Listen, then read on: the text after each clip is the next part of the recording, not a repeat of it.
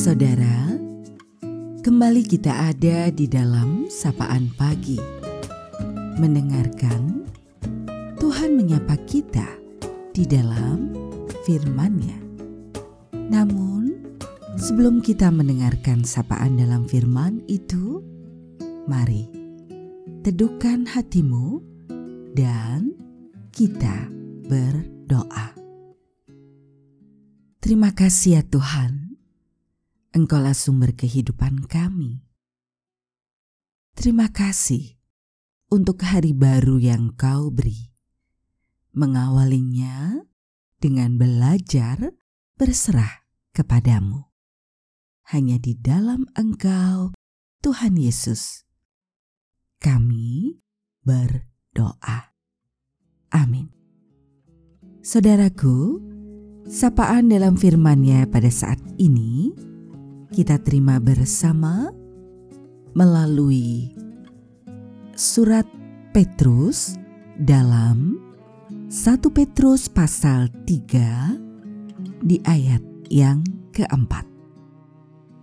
Tetapi perhiasanmu ialah manusia batiniah yang tersembunyi dengan perhiasan yang tidak binasa, yang berasal dari roh yang lemah lembut dan tentram, yang sangat berharga di mata Allah. Kita akan refleksikan dalam tema perhiasan batiniah. Saudaraku, sesungguhnya perhiasan yang sejati bukanlah apa yang melekat pada tubuh ini, tetapi yang ada di dalam hati. Pakaian yang sesungguhnya bukanlah yang menempel di badan, tetapi mulianya ucapan dan perbuatan, sikap serta tindakan. Hiasilah hidup bukan dengan aksesoris warna-warni, tetapi dengan hati yang tulus, suci, dan murni. Hidup menjadi berharga bukan karena mewahnya busana, tetapi karena lembut dan bijaknya kita berkata-kata. Bukan pula karena pakaian atau perhiasan yang dikenakan semata, tetapi oleh tindakan-tindakan kebaikan yang lahir dari ketulusan sebagai pancaran iman. Saudara, tatalah hati, benahi dan hiasi hidup ini dengan hiasan rohani. Hati yang tulus dan suci, pikiran yang bersih, jernih dan berfokus pada cinta dan kasih. Ya, itulah hiasan rohani.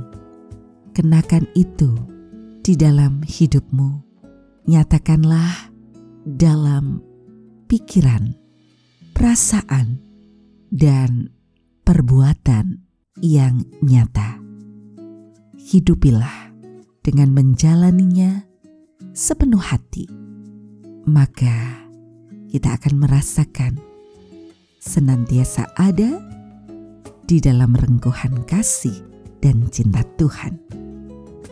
Kemuliaan dan hormat akan datang darinya. Terus jalani hidup ini, apapun yang terjadi, jalanilah dalam rasa syukur. Kita akan mengakhiri sapaan pada pagi hari ini. Mari kembali kita ada di dalam doa. Kami mengucap syukur untuk kasih setiamu di sepanjang hidup ini Tuhan. Engkau senantiasa menjadi sumber pertolongan yang sejati. Dalam kerapuhan diri Engkau terus merengkuh hidup yang kami jalani. anugerahmu begitu terasa.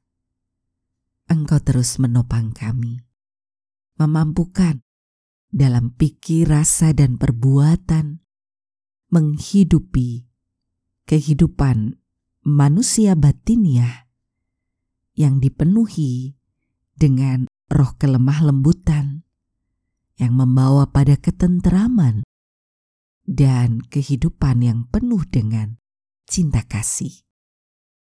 Kami terus belajar berjuang melakukan itu, dan kami yakin penyertaan-Mu menjadi kekuatan yang menopang.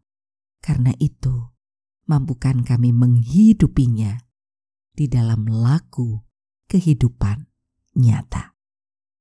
Kami berserah untuk banyak situasi hidup yang terjadi juga. Daya juang kami, suka dan duka yang mewarnai hari-hari pemberian-Mu, sehat dan sakit yang menjadi sebuah alunan lagu kehidupan yang terus terjadi. Dan kami sadar itu semua menjadi bagian dari rangkaian cinta kasih-Mu yang terus menguatkan dalam kehidupan yang kami jalani. Hanya di dalam Engkau, Tuhan Yesus, sumber pertolongan yang sejati, sumber cinta dan kasih yang menjadi juru selamat hidup kami, doa ini kami naikkan. Terima kasih ya Tuhan. Amin. Saudaraku, demikianlah sapaan pada pagi hari ini. Terus dengarkan Tuhan menyapa kita di dalam firman-Nya. Saudara, bersama saya Esti Dia Setuti, Pendeta Jemaat Gereja Kristen Jawa Pakem, ada di lereng Gunung Merapi. Tuhan memberkati.